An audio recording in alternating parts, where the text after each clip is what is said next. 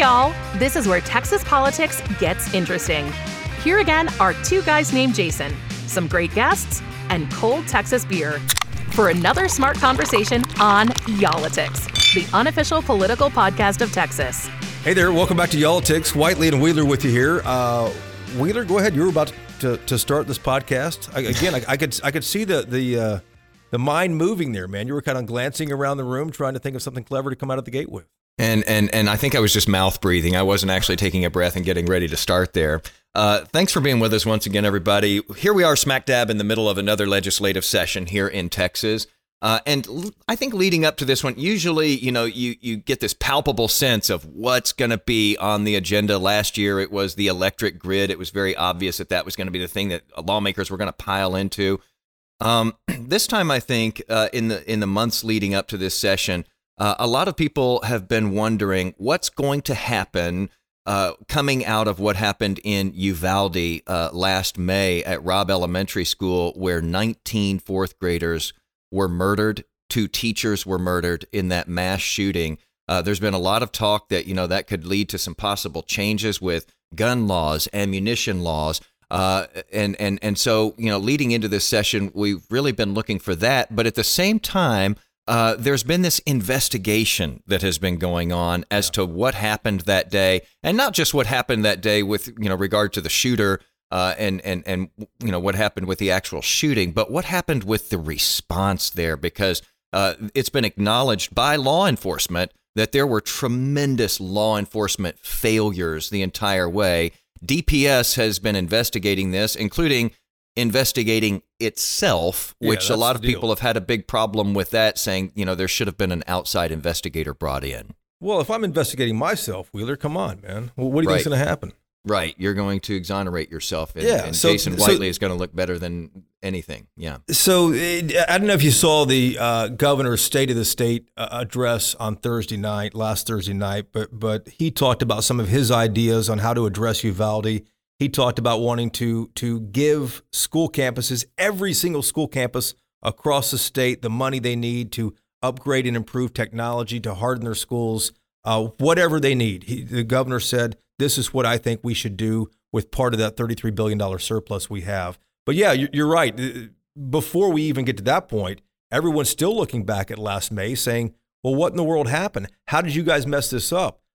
Law enforcement wise, law enforcement, remember the leaders of law enforcement. I'm not talking about necessarily the people on the ground, the people in charge of law enforcement on the scene that day had been telling the governor different stories, mm. had been telling the public different stories, and then in DPS's case, uh, you know, there are several investigations going on, but DPS, the Department of Public Safety in the state, just wrapped up their investigation into themselves. Mm-hmm. Into themselves. And here's what they essentially found. They found out that uh, that, that they need to, you know, improve communications was one thing. There's only one person who was fired. Another person is apparently on their way to being fired, and a third trooper resigned. There were 91 state police officers there that day. These were all trained, and the buck stops with the leader, Steve McCraw. He's the colonel in charge of uh, Texas DPS.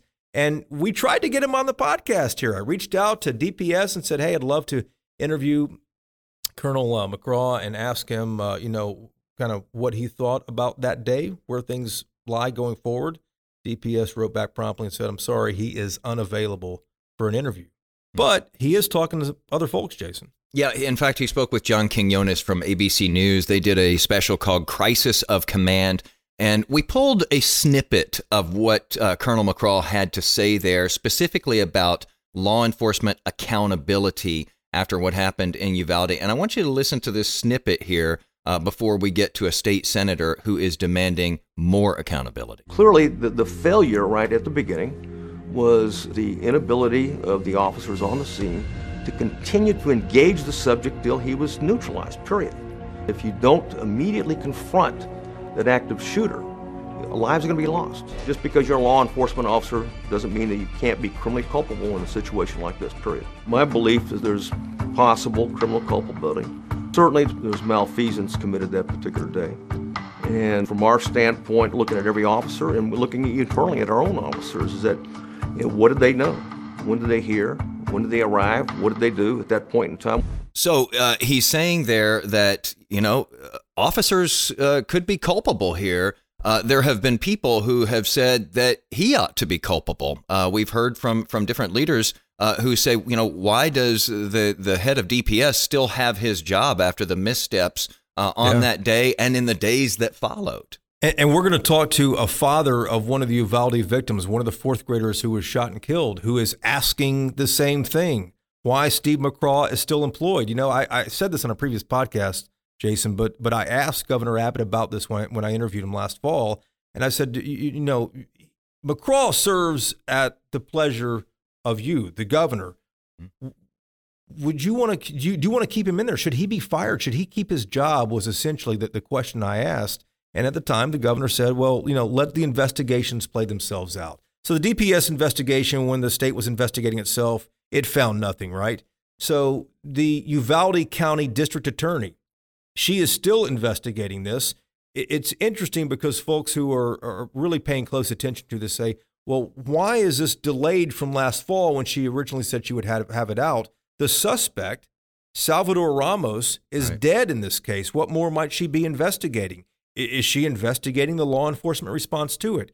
She's, you know, being tight-lipped on that, understandably, but we're still waiting to see what happens with that investigation and what, if anything, that might mean to Steve McCraw. And a very valid point that's been made there is if if no one is under investigation, if she doesn't have plans to charge any law enforcement uh, personnel here, why is that information not public? If you've got a, a, a suspect who's dead and you've got no one under active investigation for criminal charges, why hasn't the public seen the information that has come from these investigations? So, you know, some people have said, you know, that's a cover up. Uh, I, you know, we wait. We wait to see uh, what the DA decides there. We wait to see uh, the day that we will finally see the product of those investigations. In the meantime, uh, as we said, the legislative session goes forward here, and out front on this uh, has been the state senator that who represents Uvalde. That's Roland Gutierrez.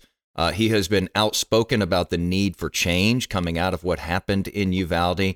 Uh, he says that the proposals that he has made, I mean, a lot of these proposals don't go nearly as far uh, as a lot of people had called for in the wake of this shooting. He calls these very much middle of the road, uh, quote unquote, common sense uh, proposals here that should be able to garner support from both sides. Uh, it looks like, though, uh, there will be a frosty reception uh, from conservatives in the state legislature uh, for some of the things that he's proposing, even though he says, you know, that these, you know, should be, you know, very much middle of the road uh, ideas. So we have him on the line here, uh, and and we want to dive into what some of these proposals are and what his thoughts are uh, as we come upon what nine months uh, since the massacre in Uvalde.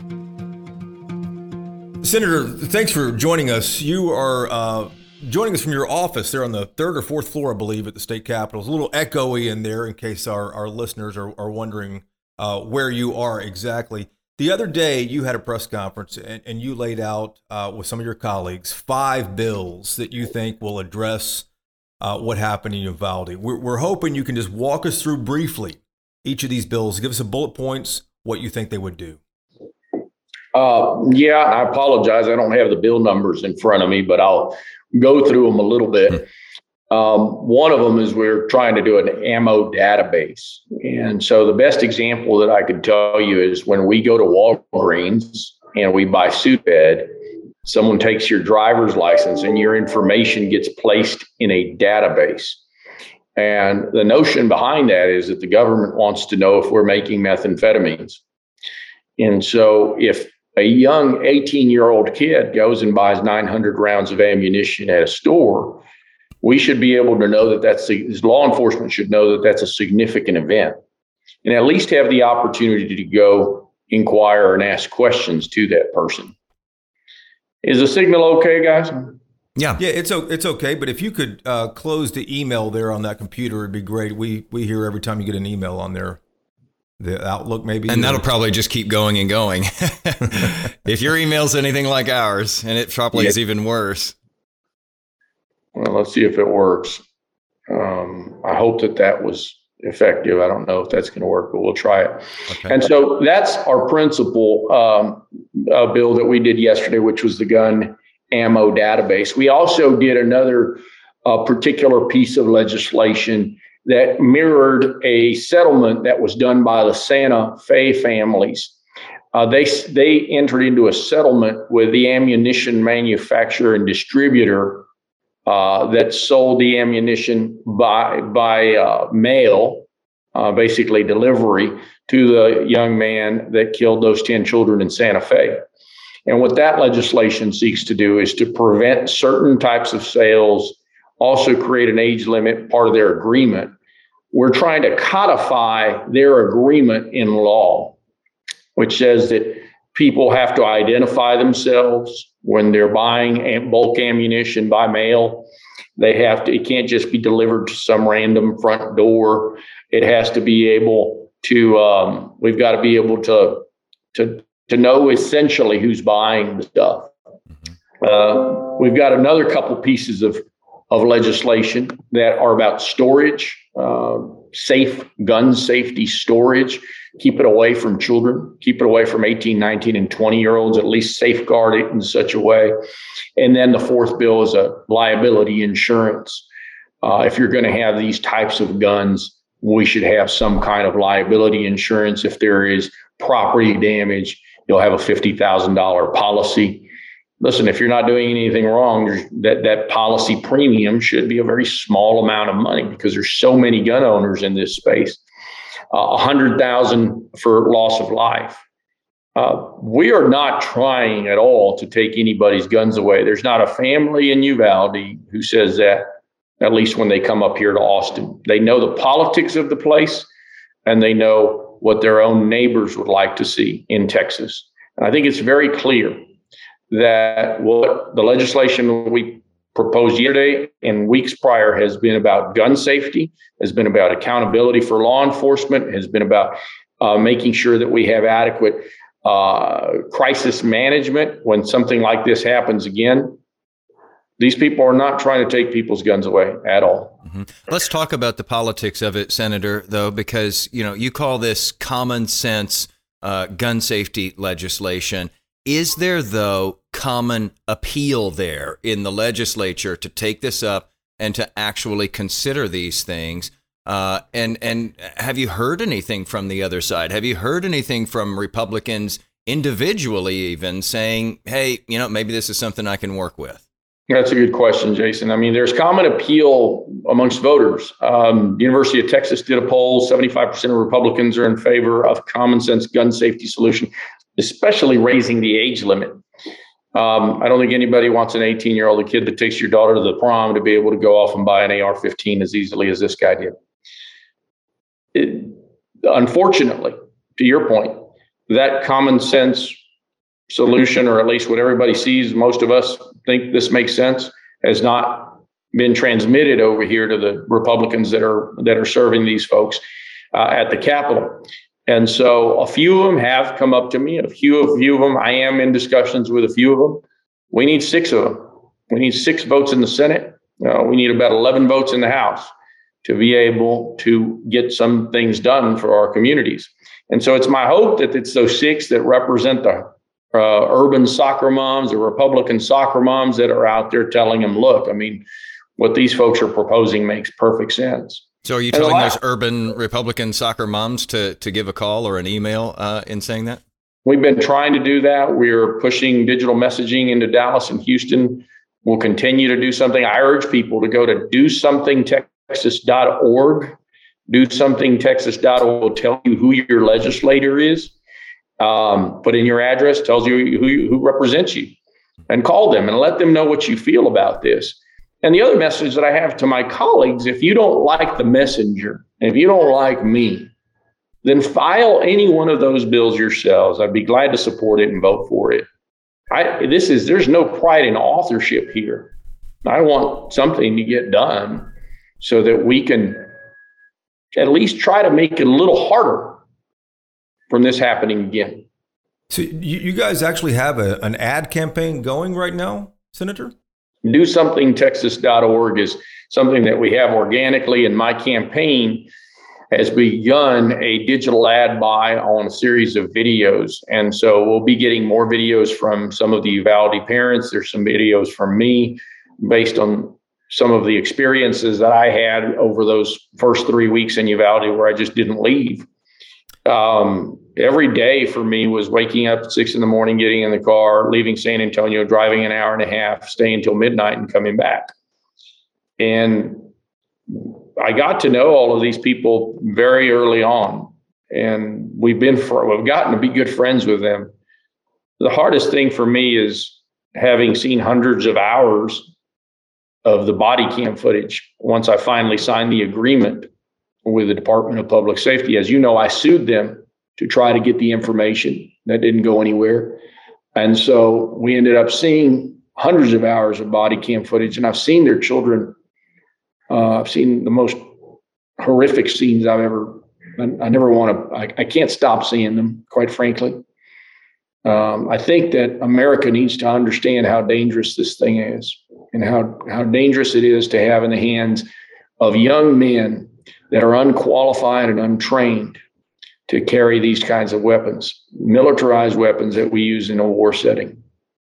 I want to ask you about DPS in just a moment, but let me uh, continue on with the thought Jason had there about the politics of this. Uh, last time I saw you at the beginning of the legislature, you told me that that if you can't get these, uh, you know, passed, that you would tack them on as amendments to other people's bills, which would force a vote.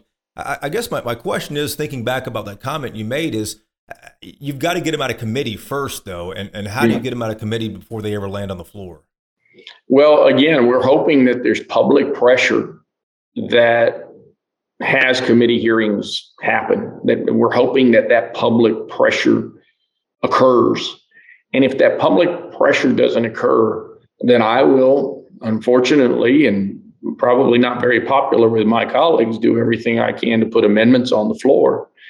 Uh, I know that my colleagues in the House of Representatives will do the same thing.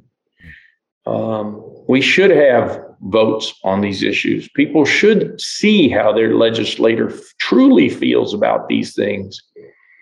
I don't think that there is a Republican out there, any Republican with any kind of common sense, that's going to say, oh, so and so voted against this bill to keep this type of weapon away from an 18 year old.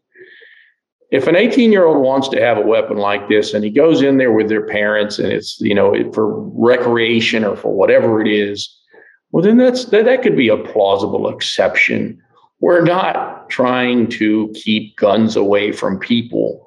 I think the concept of of, of age is important because you know kids nowadays are not nearly as responsible as you and I were when we were working full time. And maybe that's not fair to them right now for me to say that. But the fact is that this young man, you can't get buy beer, you can't buy alcohol, but you can go out and buy an AR 15, and it takes about 15 minutes to do so. And it's almost about as easy as as as, as buying a, a, a soda water. And, and that's what happened here. And when you see the imagery of this young man three days in a row buying this stuff, it's appalling. It's appalling that it is so damn easy when you see the same small the gun shop and in Uvalde, give them a receipt that says thank you. Was, I'm just going to say it, Salvador Ramos, thank you for your patronage. You don't think that that's a significant red flag for someone to have called the sheriff and said, "Hey, sheriff, there's something wrong here. This kid is coming three days in a row. He's either going to if you're doing that on the border, you're either going to sell those guns and that ammo to the cartels on the other side, or you're going to do something very, very bad. But no one bothered. No one bothered to call the uh, the sheriff's office or DPS or anybody in law enforcement because we don't have anything in our laws that says that that's a significant event. Hmm. I think that you know I've talked to the most I've talked to conservative Republican voters tell me, yeah, if you tell me that's how it happened, that's pretty significant. It's we don't we need something to protect us, to protect our kids. It, listen, I'm actually kind of a middle of the road person. You know, I'm a business person. I employ people in my private life. I get it, and I own about nine guns. I just think that we have to do actually something in this space to ensure the safety of kids. And what we're proposing is the minimum. So those bills that you're you're trying to get through here, that's one track of this, Senator. The other track is, and I know that you've been dogged on this, trying to find accountability uh, for what happened that day, specifically with the law enforcement response that I think has been agreed to across the board, including from law enforcement, uh, was totally botched. The fact that it took more than 70 minutes to go in and confront an active shooter inside a classroom with so many kids and with teachers in there. We had 376 officers on the scene there that day. Um, We've seen a handful of them now uh, fired or who have resigned. We've seen none of them charged uh, with any crimes related to uh, a botched response. We know that the investigation, DPS, you know, the, the state uh, law enforcement essentially investigating itself and, and the response down there has now wrapped up. Uh, what are your thoughts about this uh, as far as accountability goes? Well, Jason, there's so much on accountability and transparency still that needs to be had. Even though that investigation is wrapped up, not you or anybody in the public has actually seen any part of that investigation because it's uh, tied up, if you will, in, in, quote unquote a criminal investigation. The defendant is dead. Uh, unless that prosecutor, unless that district attorney is going to go indict a bunch of cops, and whether she should or shouldn't, that's not for me to decide the facts are that they failed, grossly failed.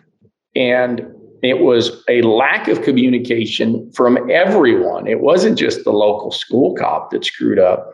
The radios didn't work. There was no interoperability of the radios. There was no interagency training prior to that. If we're going to spend billions of dollars with a B on an operation called Operation Lone Star, you would think that Steve McCraw would do interagency training with the communities along the border. You would think that when this community in 2015 and again in 2018 asked him and the governor's office for money to fix their broken radios and radio towers.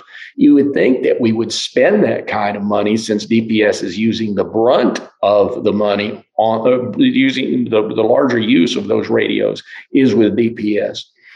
We have to look at what's happening right now, not from a Democrat stance, not from a Republican stance, but just from a common sense perspective and say, our system is broken and we all believed that there was this veneer of that there was this layer of protection from us and you know bad elements.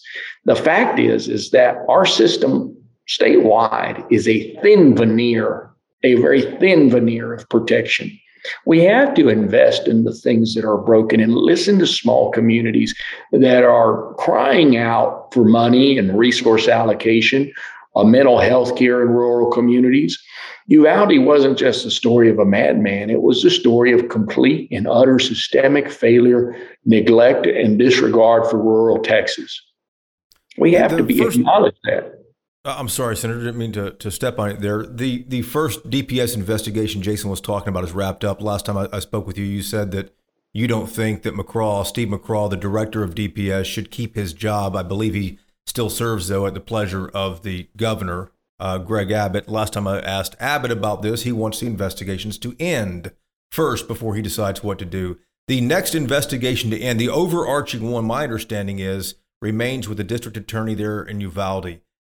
It was th- that investigation's been delayed and delayed and delayed. We're you know we're closing in on one year since this happened. Any idea, any better indication when we might have that investigation? When, when the, the district attorney there, who's kept things really, uh, you know, close to her, her, her vest will will decide what to do no idea. She's been rather, uh, she's just been non communicative on the issue. I know Steve McCraw would rather they indict the local cop and then the local uh, police chief that, you know, stood around and did nothing like everybody else, but they were all as culpable. You had 91 DPS troopers, including one Texas Ranger that uh, who, by the way, wasn't fired. He is uh, pending a, his appeal right now. The first guy that they say was fired wasn't fired. He was allowed to retire. And the female officer, she actually quit. So there has been zero accountability in this space. Zero. Senator, last question for you, and, and we'll let you run here in just a second. I'm curious if you could sum up the DPS investigation from your perspective? DPS investigation, it should have been done by a third party. I know the Justice Department is, you know, performing their investigation. It's going to take some tremendous time before we get that finalized. It's not as in depth as I would like it to be. There has been zero accountability from the Department of Public Safety. There has been zero change from the Department of Public Safety. Uh, there has been zero acceptance of of any kind of professional liability on the part of Steve McCraw. Let's face it, we all know he failed to train his officers. He failed to interagency train. Those are mandates that should come from him with local law enforcement along the border. I asked him that in the Senate committee. They failed directly. Those communities sent him emails directly. You had sheriffs from Del Rio and Uvalde and county judges in emails say, fix our radios, please. They failed prior to May 24th. The Department of Public Safety needs a complete and total retooling. We all grew up knowing that DPS was the highway patrol, and we all understood that to be what they did highway patrol somehow they've morphed into this version of highway patrol and border police and everything else. If you're going to do that, train them appropriately, train them to do the kind of logical response that's more than a traffic accident, more than traffic control. You've got to be able to have people to make decisions so that kids don't wait for 77 minutes inside a school. The kids were braver than the cops. Mm. That's sad to say, but it's true. Senator Gutierrez, uh, thank you so much uh, for taking the time. Uh, once again, we'll we'll check in throughout the session. Uh, it it should be an interesting one, and uh, to see where this goes and, and how effective that uh, digital marketing campaign is, reaching out to those those moms in the suburbs. We can only hope, Jason, and with the help of the media like yourselves, we just want common sense here. Why can't we get back to that in Texas? Why do we have to be so pulled apart by these social extremes? Just do common sense things. That's all constituents are asking for. Thank you both. Thank you, Senator.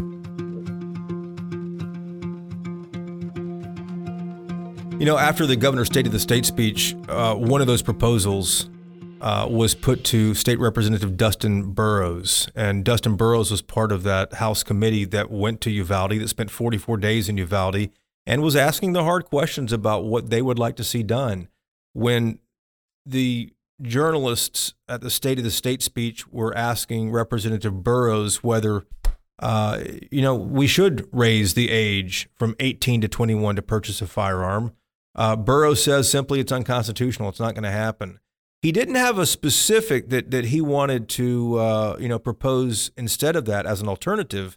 Instead, he says, you know, we should all put our, our, our minds together and come up with some good solutions. Mm. Now, here's the deal: they have three and a half months left, and it's we're on what nine months now since this happened. Right. Families in Uvalde are waiting for something to happen. Families in Uvalde, victims' families, people in the community wanted a special session called last year by the governor. The governor didn't do that, but he did name uh, school security as one of his emergency items. Yeah, and so those families uh, and and others who've been pushing for this, where do they go from here? What do they do now? How do they, you know, sort of uh, move the ball down the field here for what they're trying to get done? Uh, we wanted to speak with one of them just to get, a, you know, an idea of, you know, where they are right now. What do you do uh, as lawmakers are you know, battling about this once again. And it looks like the, the battle lines are sort of where they have remained for years and years, even after this tragedy. Uh, so we got Brett Cross on the line here with us. Uh, he is the father of Uziyah Garcia, one of the 10 year olds uh, who was murdered at Robb Elementary in that mass shooting back last May. Brett, thank, thanks for your time. I want to ask you about the DPS director, Steve McCraw, first.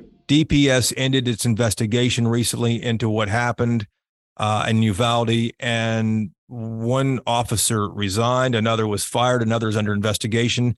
But DPS said, that's it, we're done. What's your reaction yeah. to that?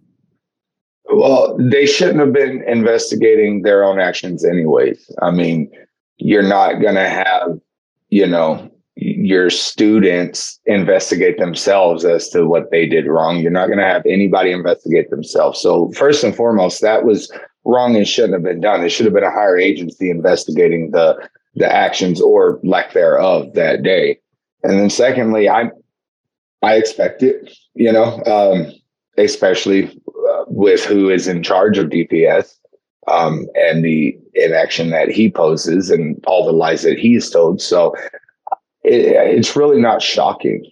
I mean, so so the cascade of law enforcement failures on that day last May and even continuing in the days after that uh, you know how how much hope do you have that there will be true accountability for what happened and true lessons learned to try to keep it from happening again the, the only way that we're going to get justice and accountability is if we rework the whole system. I mean, with um, McCraw at top, we've already seen that he lies multiple times.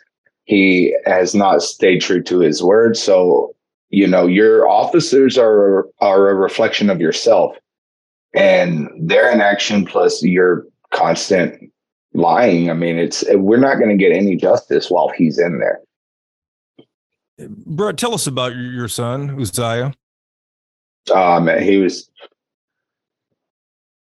just a, a live wire. I mean, he uh, so so energetic, always running around and active and playing his Oculus, and he was just it was amazing. Um, you know, he he came from a uh, before we got him, uh, he came from a, a pretty bad upbringing, and he just so full of hope and and love that you don't you don't see, especially from somebody that came from those situations. Brett, State Senator Roland Gutierrez represents mm-hmm. Uvalde in the state Senate. He has uh, some ideas with some of his colleagues uh, to address this. One of the biggest ideas he says that that you guys want is to raise the legal age to purchase a firearm from age 18, mm-hmm. which is current law, to age 21.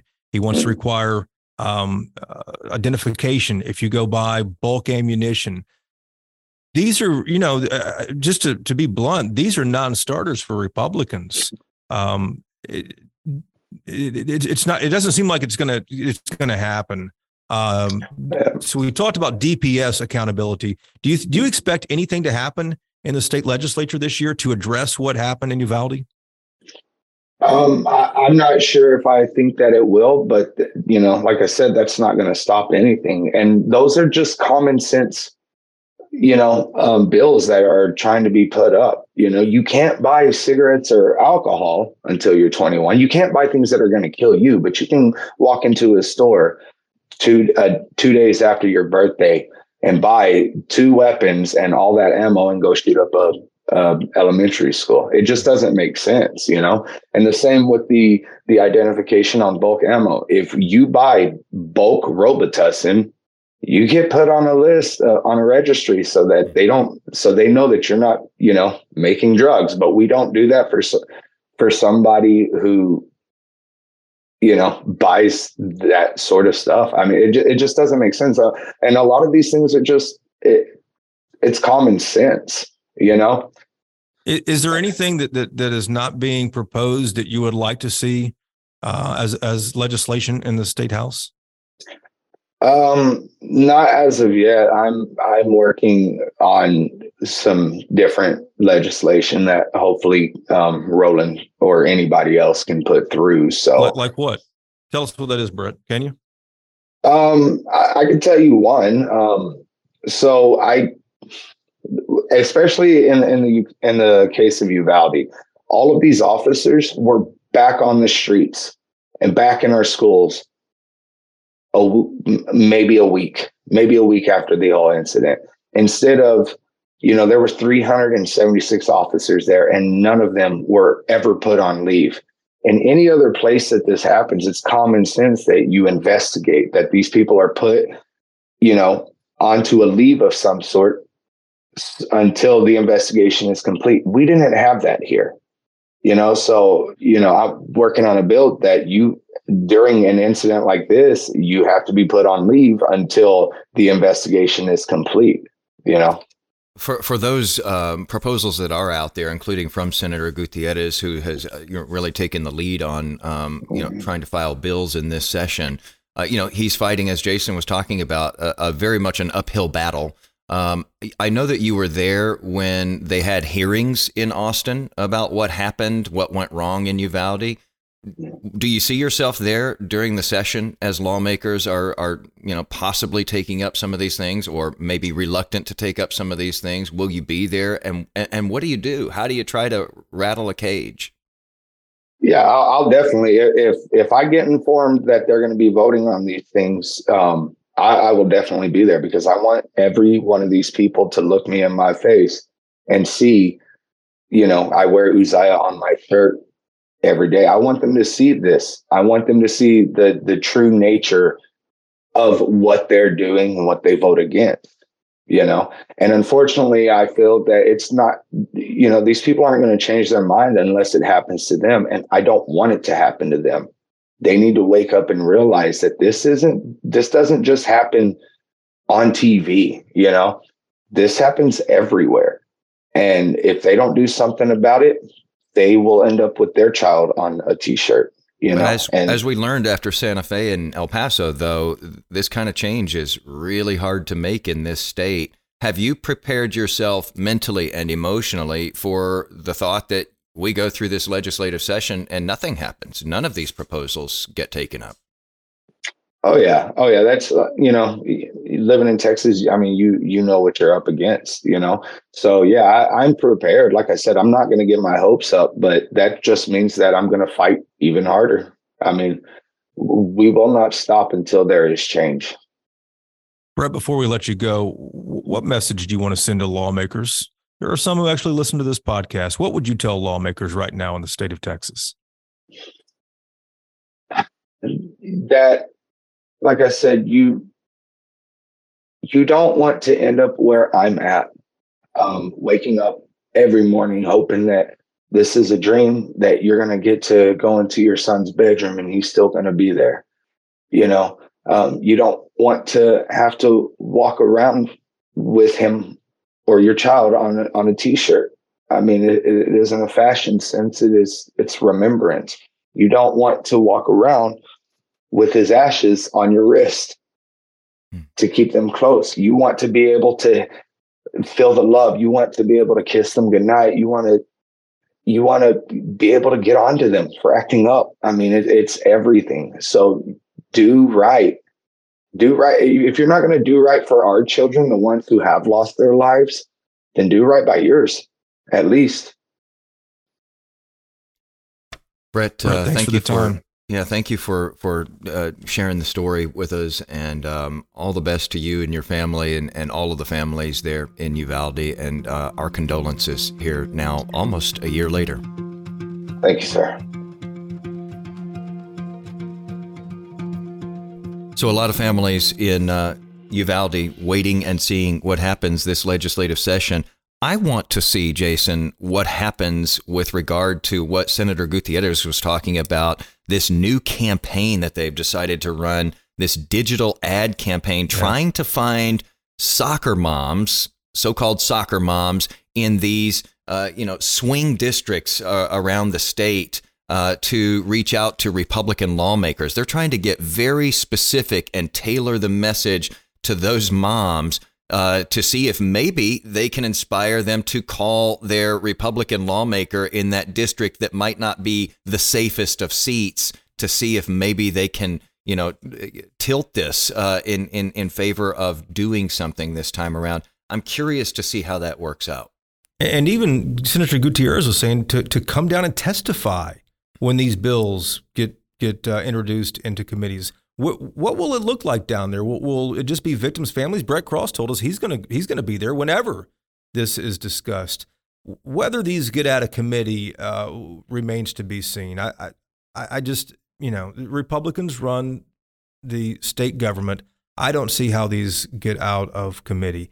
If hmm. they do get to the floor, Um, that will be an interesting debate, and that's a debate that Senator Gutierrez really wants to see. He wants his colleagues, Republican and Democrat, to go on record with this. And one of the strategies he says he plans to use is if if these are killed in committee, his five bills don't go anywhere, then he's going to put them on as amendments mm. to any other piece of legislation that is on the floor.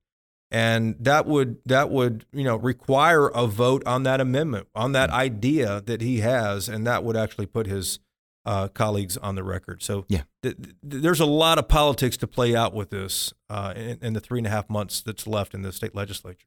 However, this goes, uh, you're going to be hearing uh, more and more about this in the months ahead. And uh, of course, we'll continue to follow it here uh, on Y'all-itics. thanks as always for being with us today. And if you haven't already subscribed, please do.